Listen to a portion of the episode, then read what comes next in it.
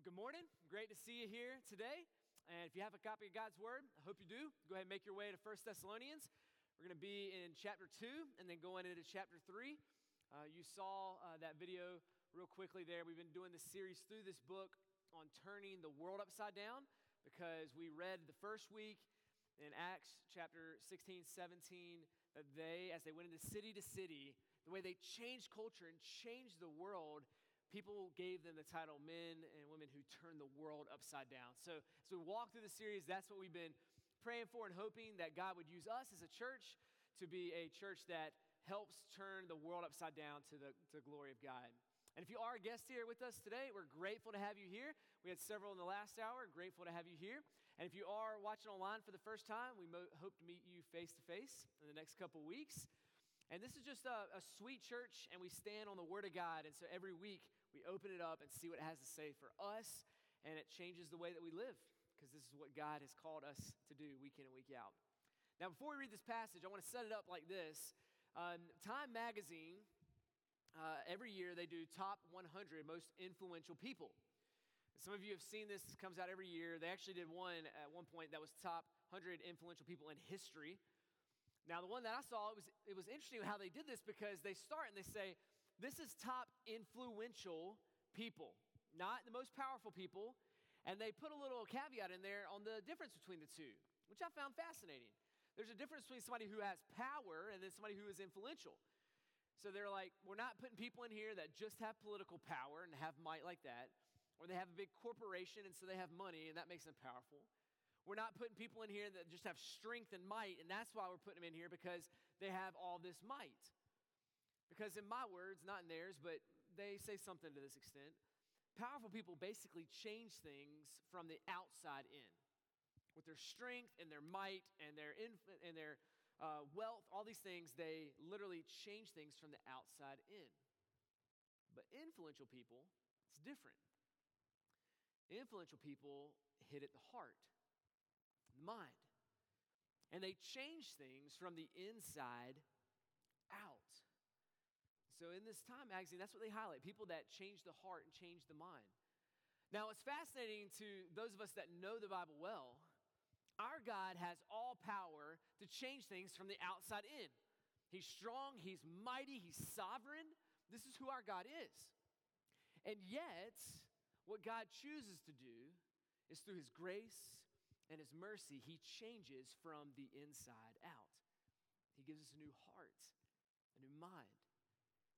And what we find in this passage today is a, a picture of a community that God uses in His grace and His power and His might to change people from the inside out. And to change a city, Thessalonica, from the inside out. And to change a culture. And to ultimately, today, even change a world as we read it from the inside out. And so, my hope is that, my prayer is that as we read through this passage, we see a picture of the community that God created in order to change the world. So, let's look starting in verse 17 at the Word of God. And this is what it says. But since we, that's Paul and his friends, were torn away from you, brothers, for a short time, in person, not in heart, we endeavored more eagerly with great desire to see you face to face because we wanted to come to you. And I, Paul, again and again, but Satan hindered us. For what is our hope or joy or crown or boasting before our Lord Jesus at his coming? Is it not you? For you are our glory and our joy. Therefore, when we could bear it no longer, we were willing to be left behind at Athens alone. And we sent Timothy, our brother and God's co worker in the gospel of Christ, to establish and exhort you in your faith, that no one be moved by these afflictions. For you yourselves know that we were destined for this. For when we were with you, we kept telling you beforehand that we were to suffer affliction, just as it came to pass, and just as you know. For this reason, when we could bear it no longer, I sent to learn about your faith, for fear that somehow the tempter had tempted you and our labor would be in vain. But now that Timothy has come to us from you and has brought the good news of your faith and love and reported that, that you always remember us kindly and long to see us as we long to see you, for this reason, brothers, in our distress and affliction, we have been comforted about you through your faith. For now we live. If you are standing fast in the Lord, for what thanksgiving can we return to God for you? For all the joy that we feel for your sake before God. As we pray most earnestly, night and day, that we would see you face to face and supply what is lacking in your faith. Now may our God and Father Himself and our Lord Jesus direct our way to you. And may the Lord make you increase and abound in love for one another and for all as we do for you, so that He may establish your hearts blameless in holiness before our God and Father at the coming of our Lord Jesus with all His saints. Pray with me. Lord, we ask this morning that you would align our desires and our will with your word today. Where we think that there is no way, Lord, would you remind us that you have made a way? Lord, help us to love as you have first loved us. God, I ask that you would give us wisdom to wed truth and grace together in our lives through our words. Lord, we ask that you would give us understanding to your word that we might grow in our faith and our hope and in our love. And let me invite you, no matter where you are in your walk with the Lord, let me just invite you in this moment of silence to pray and ask that God would speak to you through his word today. Pray to him now.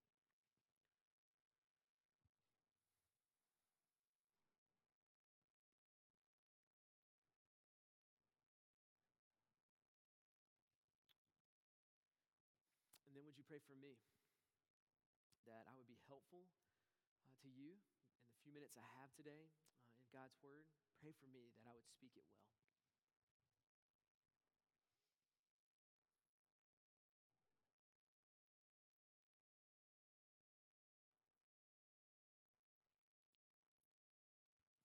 Lord, we pray that you would help us to live like Christ today. It's in his name we pray. Amen. All right, this, this passage has a, has a lot going on in it, right? Like you're reading, you're like, what in the world are we gonna, gonna do with all that? And what's fascinating is you have so many verses to basically say what could have been said in three sentences, right? He, he sum it all up. He's basically like, hey, we missed you. We wanted to check on you, so we sent Tim to check on you. Tim came back and said you're doing well. We're happy about it. That's basically everything that we just read in that section, right? We could have just read verses 11 through 13, and that would have basically summarized everything that I read in that whole section. Now, before we too quickly just excuse this and be like, nah, that's just this silly Bible again, using a whole lot of words when it could use a little bit of words, like, before we just excuse it and just say it's our silly Bible, let's think about this for a second. Paul, one of the most influential men in all of history, who came in and changed this whole city, has turned the world upside down, chose to write about his love and his passion in the community of the church with well more than three verses. I believe it's because Paul is giving us a little glimpse of what Christian community should look like. I think he's given us a glimpse in this conversation of what a community that changes the world looks like. And so, as we read this passage, I hope as we unpack it, we see God's desire for you and for me, God's desire for us as a church at West Cabarrus to impact our city, what it looks like. And the first thing we see in this passage is that a people, a church, a person that changes the world is someone who's emotionally invested. Someone who's emotionally invested. What does that mean to be emotionally invested? That means that you love someone with a deep love and passion. That you rejoice when they rejoice and you weep when they weep. Like you care about their life. That's what emotional investment looks like. Another way to, to think about it, just in a kind of business term, if, if you had a friend that was starting a new business up, and in this business, they were looking for people to buy in, be investors in their business as they get started. And they came to you and they said, Hey, would you be willing to invest X amount of dollars to help us get this business off the ground and going? You might say, Nah, I'm good. I'll, I'll be rooting for you. I'm behind you. Like, I care for you, but, but no, no, no, I'm not going to invest money. Like, you might care a little bit whether that succeeds or fails or not, just because that person you're kind to and you know them. But if you say, No, no, no, I'm in, I'm invested, I'm gonna take this money and I'm gonna put it in there. Like you really care about what happens in that business, right? Did we make a profit this month? Are we behind? Am I gonna get my money back? Am I not gonna get my money back? Like, why? What's the difference between the two? One, you're invested, and one, you're not.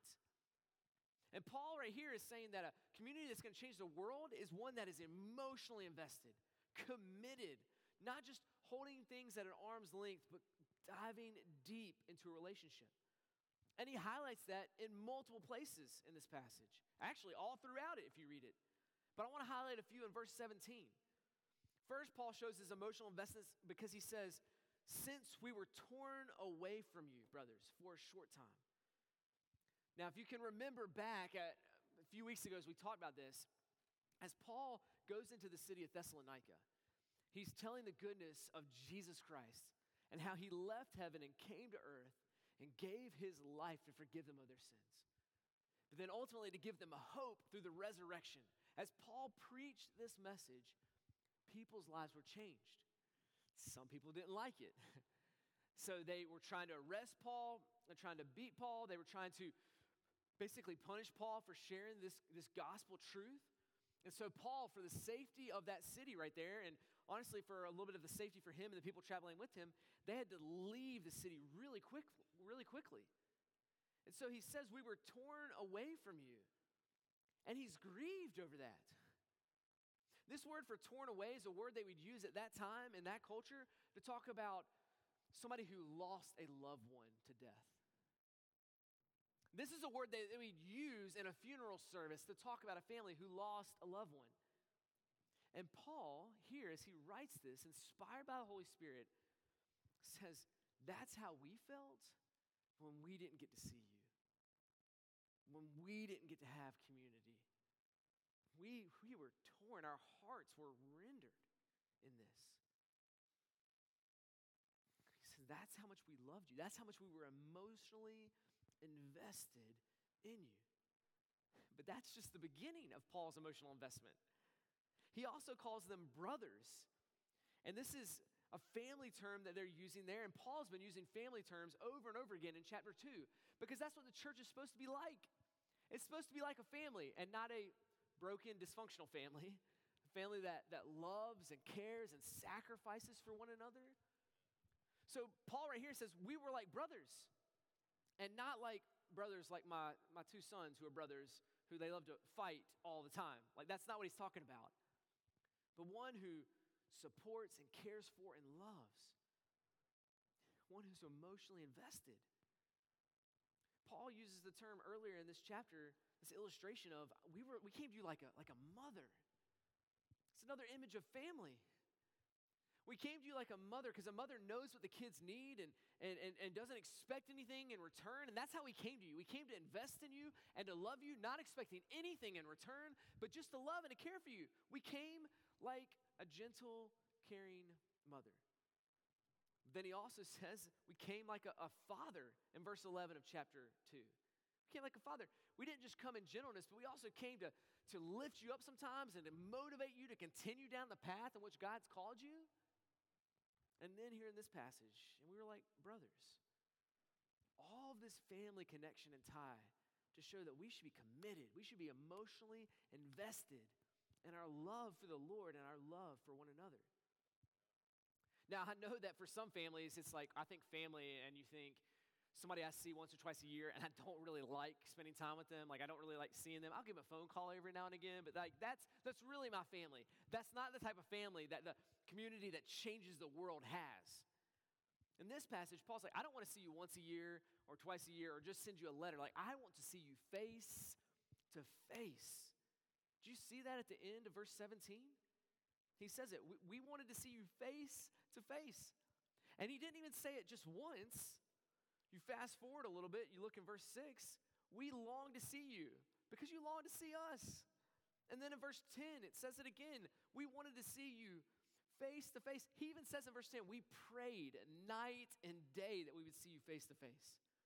They were like, we're just thinking about this all the time. We just want to be in your presence again. We want to talk with you. We want to see you face to face. This is a big deal. And the word that Paul uses in verse 17, it says, We had a great desire to see you face to face. This is fascinating. He didn't just say, We have a desire. The word in the Greek is epi desire, that we had a deep desire to see you. This is the only time in the whole Bible where this word, this epi desire, is used to speak of something good. Every other time, it's a rebuke of don't lust after someone else with a sinful covetousness desire. And Paul uses that term that we would think, oh my goodness, to that end? And Paul's like, yeah, yeah.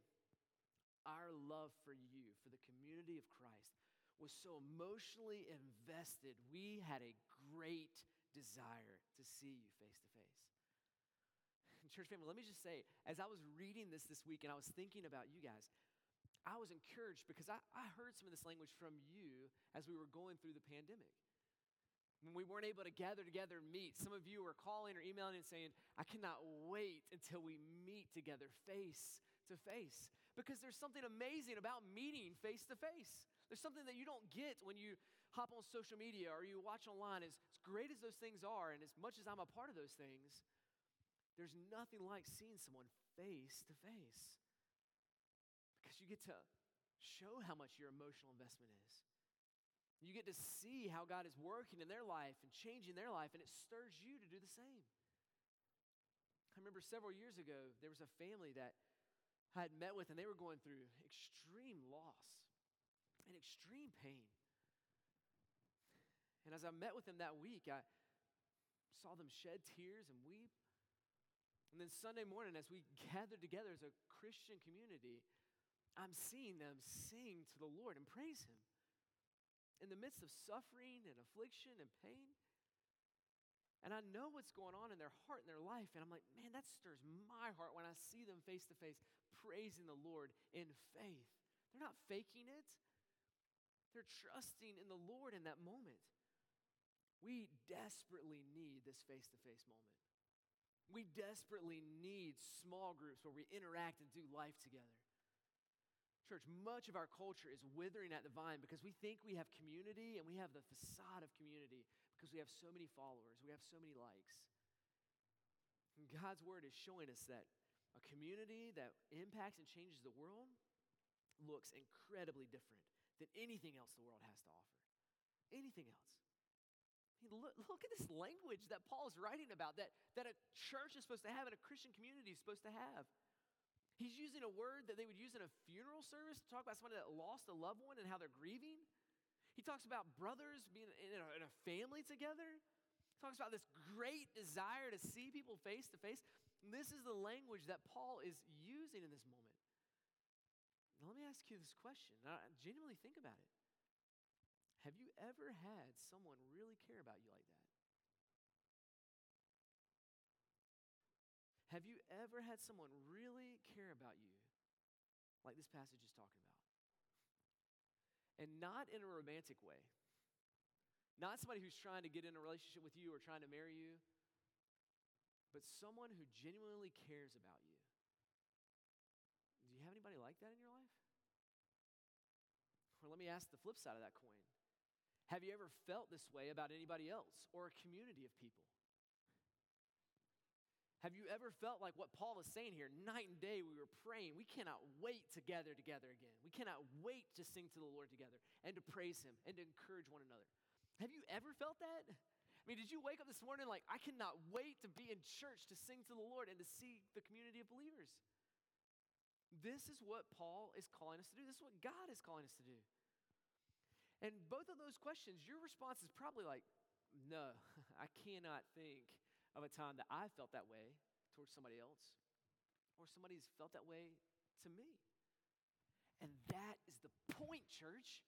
That's the point. This is rare. This kind of community is not like what the world has to offer. This kind of community is the community that changes the world and changes the culture, culture and turns things upside down. We look at it, we're like, that's rare. We haven't experienced that. We don't have that. And yet, that's what God is inviting us into. That's what God is calling us to do, to have deep emotional investment. And yet, for us, so many of us, we have a list of reasons why we cannot be emotionally invested like this. The world has taught us time and time again make sure you guard your heart, put that Teflon around it, and make sure that you don't build any deep investments in other people because, hey, hey, we're a mobile society. We're just going to lose people. They're going to move to another city. So, man, let's just keep them at arm's length. Let's not love with a deep love. Mm-mm, I'm not, I'm not signing up for that. Or you've tried this and you've been wounded by people that you've opened up to, that you've loved and you've cared and you've emotionally invested in, and you've been hurt. And yes, it's true, being vulnerable leads you to being hurt. But I promise you, that's better than being isolated and alone. I promise you, that's better than being isolated and alone. I love how C.S. Lewis says it in his book, The Four Loves. He said to love at all is to be vulnerable. Love anything, and your heart will be wrung, possibly broken. If you want to make sure you're keeping your heart intact, give it to no one, not even an animal. Wrap it up carefully with hobbies and little luxuries and avoid all investment entanglements. Lock it up safe in the casket or coffin of your selfishness. But in that casket, safe, dark, motionless, airless, your heart will change. It won't be broken, it'll become unbreakable, impenetrable, and irredeemable. Church family, that's the reality where a lot of us live. We don't emotionally invest in anything because we're wrapped up in our own luxuries and our own selfishness, and it's a dark casket, it's safe but it leads to a heart that is irredeemable. And I believe what we're seeing through our culture and in our lives is a lot of people that have lived like that. Let's never emotionally invest anywhere. And what we're seeing is the effects of that. We're seeing it everywhere in our culture, in our politics, in our churches. I don't know if you realize this, but in Charlotte, 85% of our churches are in decline. 85% church praise God, by His goodness, this is not one of those. But 85% of them are. We know of five churches in the Charlotte location, um, Charlotte city limits, that are going to close this year. We know three in Cabarrus County that are going to close this year. And it's because I think we get to the point where we stop emotionally investing in our community and in our church and in our city. And so we don't care if things go well or not go well. We don't care if people are suffering within the church or doing well in the church. We don't care because we're not emotionally invested. We're just going to ebb and flow in our own little selfish culture, and that's enough for us. But that's not what God has called us to do. God has called us to care so much about others that we would emotionally invest our lives in them, that we would pray for them, that we'd sacrifice for them, that we'd give our time and our energy and our effort to them. That is what God has called us to do. That is the kind of community that changes the world. And my prayer, church, is that we would be a church that would be emotionally vested here, that we would partner in ministry in the mission of Jesus Christ together with one another. That's why we call it partnership and not membership, because we are partnered together. We are emotionally invested in the same mission, the mission and goal of Jesus Christ. So we're running after that. But I'm praying that it does not end in this church, but that God would use us as a church to impact these other churches in the area. Could God, could God, in His goodness and His grace, allow us to revitalize some of these churches that are in decline? Could God raise up in this church people that feel a call to ministry and to serve God full time in pastoral service? That we could be developing up pastors. So when these churches close their doors, we're sending pastors there to help start a new church or to revitalize the church that is still there. Could God use us as a church in that way? That is my prayer. And I would invite you to pray that alongside with me. Church, we are not just about, well, we only care about West Cabarrus Church. I love the castle, but I care about the kingdom far more than the castle. And Christ's kingdom is coming and his will is being done. So let's get on board. as a community, let's emotionally invest, yes, here at our church, but let's also invest in our city and our culture, that the gospel will go from neighborhoods to nations. So let us be emotionally invested in our church. But second, let us be people that change the world because we are not emotionally needy. We're not emotionally needy. And let me tell you what I mean by that. Paul, in this passage, tells them how much he's emotionally invested in them, how much he loves them and cares for them. But he's not emotionally needy. And what I mean by that is, Paul is able to speak truth to them hard truth, sometimes sharp truth. And the reason he's able to do that, to speak that truth, is because he's not looking to them for acceptance. See, if you're looking for somebody for acceptance and for them to be happy, then you won't tell them the truth. You'll just always tell them things that they want to hear. And Paul's like, I'm going to tell you hard things, and we're going to get into some of those hard things even starting next week. So these hard things that you're going to have to deal with, where you're weak, but it's because I want you to take that next step of faith to follow the Lord. I want you to be blameless in heart and holy before the Lord. See, too often what happens is we become emotionally needy and we're like, I need that person's acceptance. Oh, I don't want them to be mad at me. And so we'll love them and love them and not speak the truth to them. We'll love them and love them, but we'll never sacrifice for them because we need their approval. And Paul, his foundation of approval and acceptance is so founded in Jesus Christ, that he can speak hard truths to them. Hard truths in love. He's emotionally invested, right? He loves them and cares for them, but he's still going to speak truth to them. And too often, what happens for us is we become so emotionally needy that we have to be accepted and we have to make people happy and we have to please people that we never tell them the truth. We never tell them words of correction or words of encouragement that will spur them on. This is what a community looks like that changes a world. One that is not emotionally needy. And you see that all throughout this, this section that we read. Paul writes in, in, in verse 1 of chapter 3 He's like, I wasn't so emotionally needy that I always had to have people around me. He said, I cared about you and where you were in your faith. And so what I did is I sent Timothy to you. He says, We were left behind alone at Athens. Alone. Now, we read this and we're like, alone, man, that doesn't seem like a huge sacrifice. Like, way to be a martyr for the gospel, Paul. You got, you got left alone. I mean, some introverts in this room are like, man, that sounds really good. Can I do that? Can I sign up for that? Like, just be left alone? But that's because we don't understand the culture at this time. When, when Paul says right here to be left alone, the cities that Paul went to, he got thrown into prison. And in prison, it's not like our prisons today where you get like three meals and some snacks and things like that and people care for you. Like, no, no, no. The only way you got fed at that time was not through the government, it was through friends and family that brought you food. And so when Paul says right here, hey, I'm willing to be left alone. I'm going to be in prison, and I may or may not have food today because I'm sending people to care for you because I'm not going to be emotionally needy in this moment. I'm going to trust that the Lord is going to provide all that I need. And so I will sacrifice even to this end of friendships at this moment so that your faith would grow and you would expand as a church. This is a community that changes the world. And I love it because he says, I wasn't afraid to be left alone. So, so why did he send Timothy to him? What was, what was Timothy's goal? Verse 10 tells us it was to supply what is lacking in your faith. Paul wanted to get there to supply what was lacking in his faith. He couldn't make it yet, yet. So he sent Timothy to supply what was lacking in their faith. And it sounds nice and pretty, holy language in verse 10 supply what is lacking in their faith. But let me tell you what that really means. It really means We've seen a lot of shortcomings and failings in your life, and we cannot wait to get there to tell you all about it. Like, you, you want to get one of those letters, like a, a text message from a family member? Hey, I am coming for Christmas and to tell you all your problems in your life and everything you're doing wrong.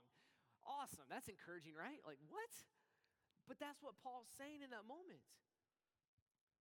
How in the world can Paul write this? You're weak and you're frail in some of these areas, and we want to encourage you because he wasn't emotionally connected to them. He wasn't saying, Oh, please just accept me and just, just receive me and, and, and let, me, let me know I'm loved and cared for. No, he says, Hey, we want to make it to you. And when we come, we're going to we're going to share some hard truths with you. But all that comes out of him being emotionally invested in loving them, right? He loves them. And when we take that step of faith to not be emotionally needy, but to speak truth in love, then we get the same title that Timothy got in verse 2. It says, Timothy, our brother, and God's co worker. God's co worker. And this word, your Bible might say servant, but that's not the normal word they use for servant in the Bible. It's not deacon. Deacon is a servant. And shameless plug right now, make sure to nominate deacons so that we can continue to serve the church in that way, right? But that's not what he's talking about when he uses the word here. This, the word he uses is not deacon, diakonos. He uses fellow laborer. Synergos, somebody you have synergy with and you work alongside together. It's fascinating because this is not Paul's coworker. This is God's coworker. And this is what invites us into. That we would work alongside him for the gospel. this is amazing. I, I, don't know what you think about your coworkers. Some of you are like, man, I hate my coworkers. I see them and I'm just like, oh, I struggle with them. Or maybe you like your coworkers. I don't know. But I'm just picturing this language that God chose to put in his word to describe a, a follower of him sharing the gospel. It's like we get to heaven one day and God's like, hey, let me show you around for a minute. Let me introduce you to all these different people. Hey, over here is my coworker, coworker Timothy. Come on, come on, Timothy, come on over here. You're a coworker in the gospel. I mean, that's a big deal. You'd be called a coworker of the gospel of Christ. But that's what Timothy was. That's what God is calling us to do. Now, the question is okay, how do we do that? How in the world do we, do we uh, not be emotionally connected so much that we can't be honest with them? What tells us in the second half of verse 2 of chapter 3 says Timothy came in there, the co worker of the gospel of Christ, to establish and to exhort them in their faith. This is what it looks like for us to live on mission for Christ. We establish and we exhort. That word establish means that we are planted and we are rooted. They would use that word as an architectural term, like if a house was about to fall, you would stabilize it with something to keep it from falling over. He said, I've sent Timothy to you, the coworker, and what is he going to do when he gets there? He's going to make sure that you are firmly planted in the truths of God's word and who he is. And where you're struggling and the, the suffering that you're going through, which you talk about this in passage, he's going to make sure that you can endure through that. So you don't just have to walk through suffering, you can thrive through this moment. And this is what he's saying in this time. I want you to be established. I want you to be reminded. And so they had heard the gospel, they had heard the truth over and over again, but God's saying, No, I need to remind you about it. You need to not forget it. And we need that, church. I need that. Every week we gather together to be reminded of God's truth. We sit and we read God's word throughout our weeks so that God's truth and promises would rest in our heart so that we be established, so that when we go through those times of afflictions and suffering that the Bible says we are destined for, we can be stable. We can have a firm foundation. This is what God's word is calling us to do. There's a reason why God repeats himself so much in Scripture. It's because we're so forgetful. So let us establish, let's stabilize, encourage one another in our faith, that we continue to grow in it. But we got to understand that Christianity is not just planting our feet, we're established here, but we're also moving forward. We're not a static, stagnant people. It says we want to exhort you, which is to mobilize you. We want to spur you on. We want to lead you forward in your faith. So you might be coming to church and be like, I know all these things. Yeah, I, just, I, I know the books of the Bible. I know all these truths. God's word's like, yeah, but you still got a lot to grow. And you still got to continue to move forward. And you need a community in your life that can be that honest with you. And know at times, yes, that they might wound you, but it's because they love you. This is what we need. We need to move forward in our faith. We need somebody that ex- exhorts us. We need to exhort one another. Why? Hebrews chapter 3, verse 13 says this Exhort one another every day, as long as it's called today so we need to be exhorted every day, right? Every day that ends with day, that's what you need to be exhorted in, right? Why? so that none of you may be hardened to the deceitfulness of sin. Our sin is so deceitful. We might think we're doing great, we're doing awesome. It's because our sin has deceived us. I believe this is why it's so easy for us to look at other people's life and judge them because it is so easy to see sin in everybody else's life and we don't see it in our own life. God's word's saying right here if you really want to change a culture from the inside out, then it's going to start with somebody that's going to establish you in the truths of the gospel and continue to spur you on in the gospel. This is what we need, church. This is what we need. God doesn't want you just to to make it through, but to make a difference. And the way we do this is in a community. And our, our culture today will, will speak against this kind of mindset of being able to love someone enough to share the truth with them. Our, our, our, world and our culture will say, yeah, just love people, love people, love people. Don't ever correct them. Don't tell people that there's moral right and wrong. Like, don't do that because then you'll, you'll ultimately hurt somebody. You'll, you'll, you'll wound somebody by doing that. So our world will say, yes, be loving, eh, don't be honest and tell truth to people. But God's word weds those two things together because they know this is what true love is. This is what real community is. It's fascinating. Proverbs chapter 27 says it like this Better is the open rebuke than hidden love. Faithful are the wounds of a friend, but profuse or deceitful are the kisses of an enemy just for a second, don't, just for a second, let your mind rest on this verse. Don't miss what this verse is saying. It says, Faithful are the wounds of a friend. What does that mean? There's going to be times when you need to speak truth to someone, and that is a wound. It hurts when somebody corrects you. It does, right? I mean, if you've ever been corrected, like that hurts. But if they're your friend, they, if they truly love you, then that wound is out of friendship. But then the second half of that says, But profuse, deceitful are the kisses of an enemy. Someone who only kisses up to you all the time, someone who looks to you and says, I need to be accepted by them, I need that emotional acceptance, I'm emotionally needy. That person is not your friend. The Bible calls him your enemy. Somebody who's not willing to be honest with you about things. It's an enemy. So, this is the exact opposite of what our culture is preaching today. In church, we need to see this as true. We need to speak truth loudly and boldly, but do it with a, an emotional investment of love and grace. These two things have to come together. That's what God is calling us to do. If we want to change our world and stop just complaining about our world, this is where it starts. These two things. Now, here's the reality of it. Here's the reality. I know because I feel the same pressure maybe that some of you are feeling right now. How in the world do we do that? How in the world do we step past our, our doubts and our fears into emotional investment? And how do we move past our fears of acceptance and move into sharing truth, even at times if it wounds others? Well, I love where Paul ends. It tells us. It tells us one last thing that a community has if they're going to change a world.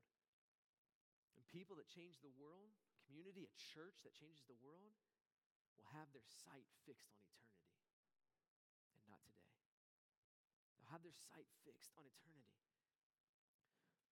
Paul, in the last three verses of this passage, turns all of their eyes to look to the coming of Christ and to look to the Lord.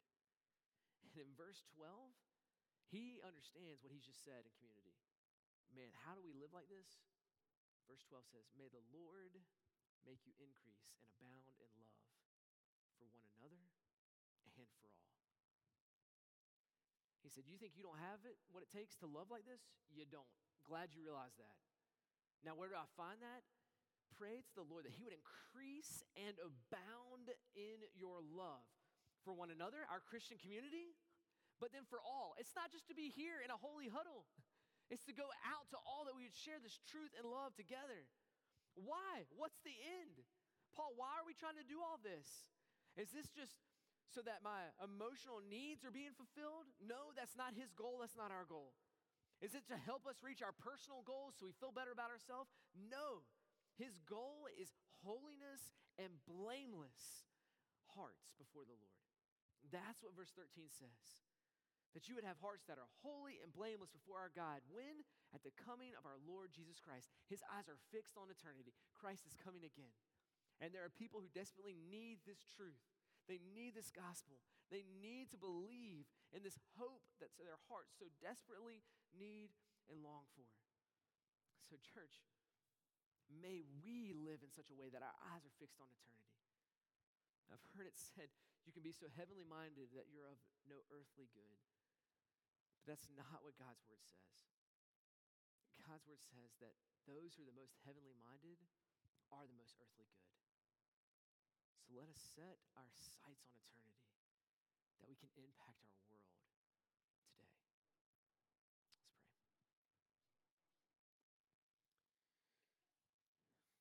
Before we pray, let me just invite two people, two types of people, which would be everybody in this room, to respond to God's truth this morning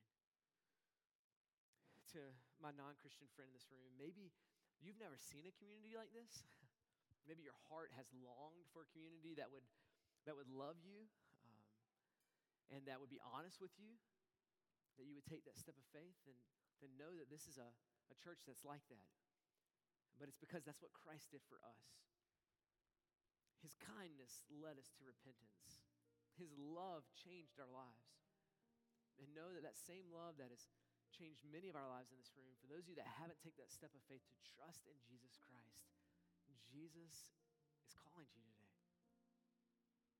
He even said he came to seek and to save that which was lost, that which was far from him. So he came for you today so that you could be a part of a community. Not a community that would never fail you, but a community that would love you and repent when they did fail. And So turn to Christ today and be a part. Maybe you are a Christian, you are a follower of Christ, but you haven't taken that step to be emotionally invested into a church. Take that step of faith to partner with us in ministry and mission. You can do that by talking to, to me after church today or, our Pastor David or one of our other staff, any of the, the welcome people that have the lanyards on, you can talk to them. Take that emotional investment, that commitment to Christ and His bride, the church, today. We know that we cannot take steps of faith without you. And so, Lord, would you stir in our hearts to be obedient to you? Give us the boldness that we lack. Give us the love that we lack. And Lord, would you help us? Lord, help us to live for you today. That we would be a group of people that can impact and change the world. Not for our name, but for your name's sake, Lord. May your kingdom come and may your will be done here at West Cabarrus Church and here in Charlotte as it is in heaven. And Lord, we keep we fix our eyes on you coming again. Lord, you are our hope and our peace. And it's in your name we pray. Amen. Church family, would you stand and let's sing to Jesus now?